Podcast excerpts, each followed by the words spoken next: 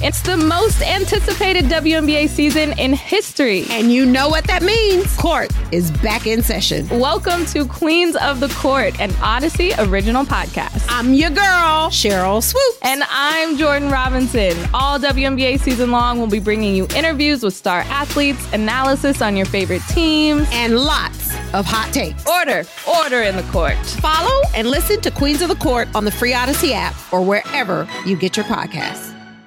And on Thursday of this week, you were there when Ed, the Bears Media Corps awarded the Jeff Dickerson Good Guy Award. It goes annually to a Bears player. I'll let you describe number one, what qualifies a Bears player for such an award, and number two, why it was named the Jeff Dickerson Good Guy Award after our dear friend who passed away. It's hard to believe, Dan, but it's been two years since JD uh, passed away in, in 2021. Yeah, to the, the latter end. I mean, just truly awful to still fathom what happened to Jeff after he also lost his wife to a battle with cancer.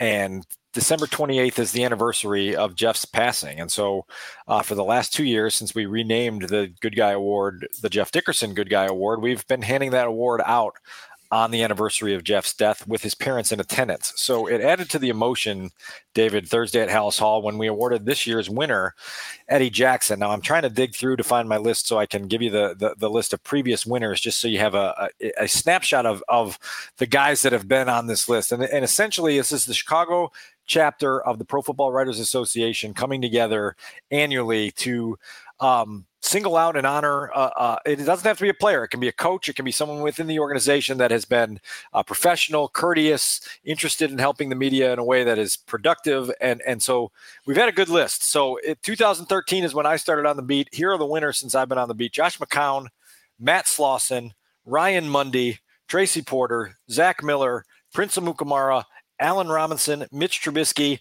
joint winners in 2021, Robert Quinn and Tashaun Gipson, and last year Cole Kmet. They are joined now, David, by Eddie Jackson, who uh, is at the end of his seventh season here in Chicago. And, you know, I got to know Eddie really well his rookie year after that game against the Panthers at Soldier Field, where he had the two long defensive touchdowns, if you recall that. That was a game that John Fox took great pride in because I don't think the Bears completed more than six passes in that game, and they won going away because their defense scored twice. And uh, Eddie has consistently, in my mind, been uh, not only willing um, but engaged when you when you talk to him.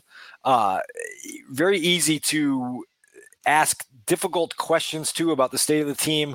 Also, very easy to have small talk with when you're in the middle of a ten loss season and you're in an open locker room where the the vibes aren't great and you're just kind of looking to to, to, to, to do that a little bit to, to build relationships. And so, um, the finalists this year, David, were, were Jaylon Johnson, Eddie Jackson, and Cole Kmet. Any three of those guys could have won, and I would have I would have given thumbs up. It would have been terrific, you know. Um, and then there were uh, a handful of other uh, players, including Jaquan Brisker, uh, including Teven Jenkins, including DJ Moore, who you know very well, uh, that also received multiple nominations. And so, um, for me, before we get into the Eddie stuff, I think it's significant that this locker room has had uh, such a, a good core and a good group of guys that that, that really uh, are, are solid, and you understand why the coaches in the front office are excited.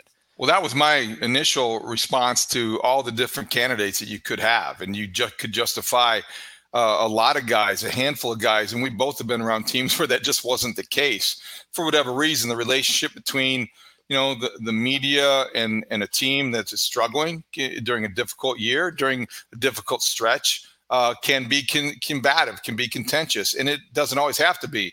I think what the Bears have done a nice job of, and this is a credit to Ryan Poles and, and the, the culture that Matt Eberflus speaks of very glowingly. They have gotten guys in that that locker room that have pretty good football character, and they uh, can deal with adversity. They also are very professional for the most part, and yeah you know, DJ Moore is is a consummate pro. I told that you know about his weekly uh, punctuality, which is impressive in right. its own. You know, Eddie Jackson is somebody who's been there a long time, and and if he hasn't been rewarded for uh, anything except for maybe just that longevity and his ability to persevere through what's a you know can be a pretty difficult market if you aren't playing well, and he's not been on a lot of winning teams.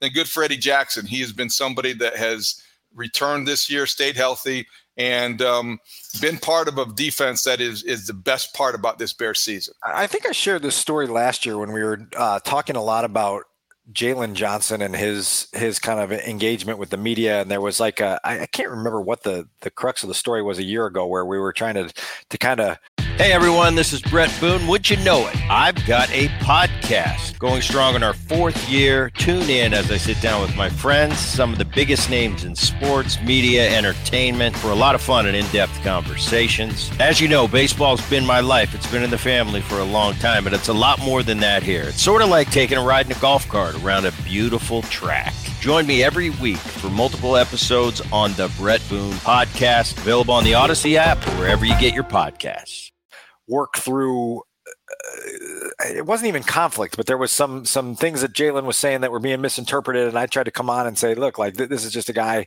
speaking from the heart, and if you're there every day, you know what he's saying. And and I I, I told a story from 2019 after the Bears lost in Philadelphia, and it was one of those losses that was just a, a gut punch during a season that had such grand hopes and was going downhill. And I remember going to Eddie's locker that day in the visiting locker room in Philly, and him being in a really ornery mood and and kind of snapping at me and uh, me kind of snapping back and being like man look like this is post game this is part of the job. And him kind of snapping back at me and being like look i have given you a lot over my first three seasons in the league. Give me this one.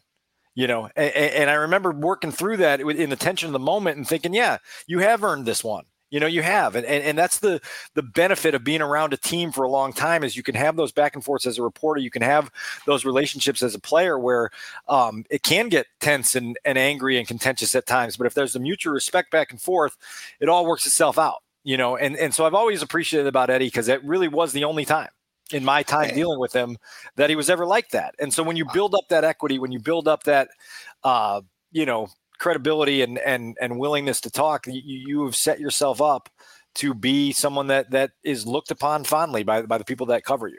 And before we get to what he had to say in accepting this award, I, I think you're right. And I think with this also, I'll just add this: the growth that he has experienced in Chicago he's had adversity with injuries. Yeah. He's had setbacks with his play on the field. He's not always a guy you look at and say, well, you know what? That's the way you do it. You know, sometimes it is and sometimes it isn't.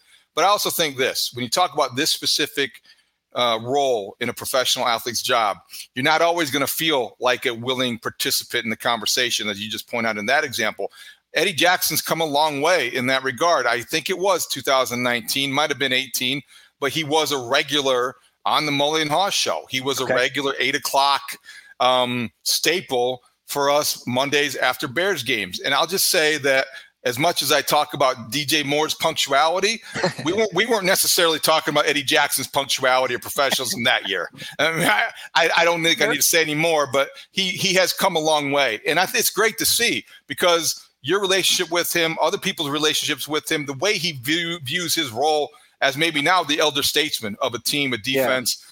He takes it seriously. He is a consummate pro and this is a nice reward for well, I, I, tell that story about 2019 only to kind of circle it back to a couple weeks ago, and you heard me describe the vibe in the Cleveland locker yeah. room and how crushed those guys were. And, and Eddie actually asked for you know 90 seconds to, to, to gather himself as he was slumped back in his locker stall, and we gave it to him, and then he cut open a vein for four or five minutes and told us about the afternoon, told us about the things that went wrong, told us about the uh, you know the the emotion and and why guys were feeling like that in the locker room. And so uh, it was telling, and it was a, a, a really uh, you know significant moment in the course of the season. I will say this: uh, Cole Kmet and Jaquan Brisker have been consistently reliable at talking after losses, and that's one thing that those of us in our profession truly respect and appreciate is those guys that no matter how bad you get beat the understanding of you know i'm going to stand up and, and answer whatever questions come my way and i'm going to uh, handle this part of the job with grace and dignity those two guys deserve a lot of credit for that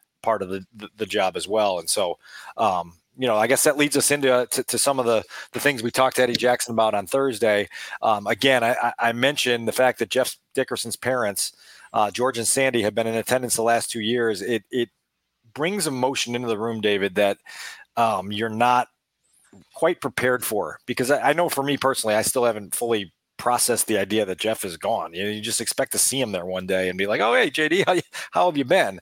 And it's not happening. And Eddie's one of the guys that's been around long enough to have known Jeff. And so uh, we'll start out with kind of the exchange of of Eddie um, accepting his award on Thursday, and then a couple of the, the, the questions that went back and forth as he explained kind of his approach with media. I'd like to thank everyone in here. Um, you know, also Jeff, you know, the times I met him, you know, nice, humble guy. Um, always ask the right positive questions. Um, so, you know, us as players, you know, we always thankful for that, as most of you guys in here do, but not everyone. Um, to his family, uh, just want to say thank you guys for being here. Uh, it means a lot. Um, like I said, the times I met your son, it was always a great conversation. Um, very humble, nice, respectful guy. And, you know, you guys did a fine job of raising him. So I'm, I'm honored to you know, accept this award. Um, after that, I guess, what questions, Tom? You've obviously seen a lot over seven seasons in this building. I'm curious, as a young player, kind of how you learned to handle this market, this spotlight, and just kind of learn how to be a resource to, to us as reporters? Uh, man, just from older guys, um, just seeing how they went by it. Um, you know, Khalil Mack, you know, is one of my, you know, staples in that when it comes to things like that. Just how he handled everything, just in a professional manner, um, and just the media. You know, you, you, know, just try to help you guys make your job easier. You know, as players, we understand you guys all have jobs to do. So, if we can help that, you know, and keep it in a respectable manner, you know, um, we're here for it. So that's that's kind of how that that went about. Eddie, why do you take seriously the responsibility to be someone who talks when not every player of your caliber is willing to do that? Uh, what is the responsibility you feel within the locker room to be someone who's going to answer the tough questions? Um, I feel like it's needed, especially when you got the younger guys and guys in the locker room look at you as a leader. You know, um, I feel like your response is held to a higher standard than someone else's. So I feel like it's always, um, you know, meant for me to speak. You know, whether it's me, Tremaine, or a guy like that. You know, we can go out there after a tough loss. You know, even when we don't want to speak, you know, we still feel like, yo, like, you know, you have to say something. Like I said, everyone has a job to do, and it's it's for us to make you guys' job easier. You know, answer those tough questions. Um, and not just you know tip my hats off because a lot of teams you know their media is kind of different than ours like everyone here is, keeps it respectful and i feel like that is that huge that is huge for us you know as players like we really appreciate that because um, you know guys can twist up stories and make what type of headlines but you guys you know you get you keep it straight on and respectful but you know it's on us you know to stand up and hold ourselves accountable after a win or a loss um, just like in the meeting room, you know, if you give a play, you know, it's for you to stand up and, you know, admit to that mistake and go on and try to correct it.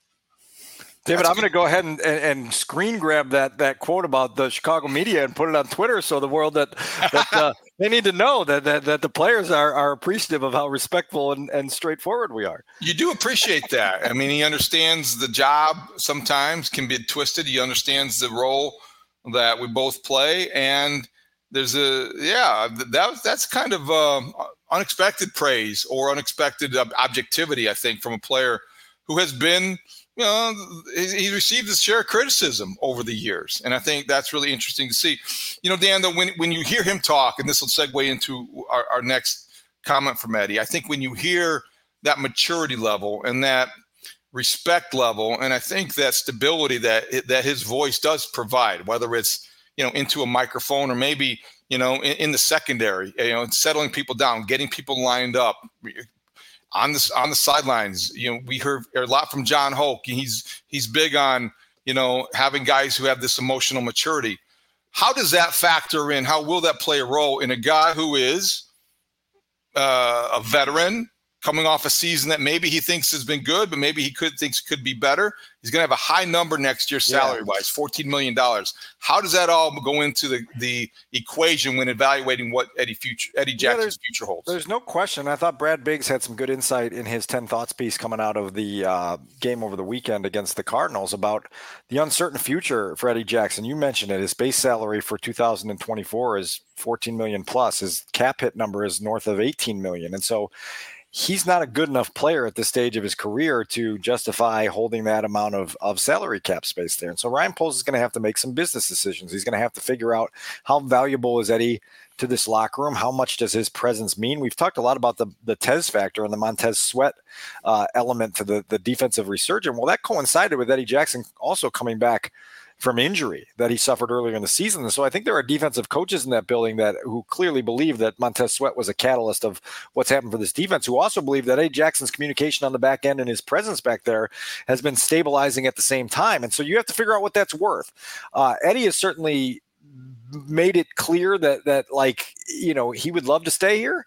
Um, he also understands the business, so we'll see where this goes. But I think Brad, uh, in his piece, was was interested in learning if, if, if the front office came to you and said, "Hey, we'd like to keep you here, but we're not going to keep you here at your current contract number." How would you respond to that? And Eddie has seemed receptive to that.